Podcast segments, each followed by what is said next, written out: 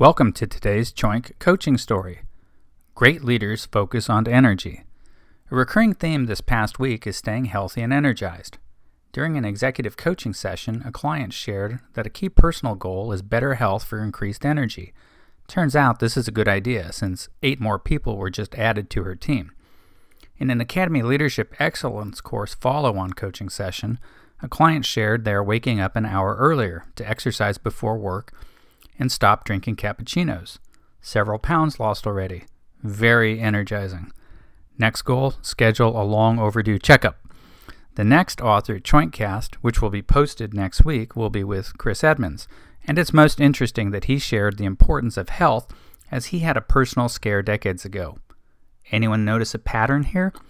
Perhaps we should revisit Charles Duhigg, who, in The Power of Habit, introduced keystone habits which don't create direct cause and effect relationships, but can spark chain reactions. A keystone habit, or a set of them, can be life changing.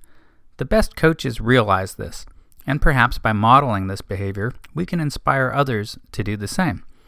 Also, recall in Jim Loehr and Tony Schwartz's The Power of Full Engagement the focus on energy management. The old paradigm manage time, while the new paradigm calls for us to manage energy. Likewise, we should seek stress in the sense that life is a series of sprints, punctuated by productive downtime or rest. Energy, health, keystone habits. We should all aspire to these routines. Great leaders focus on energy.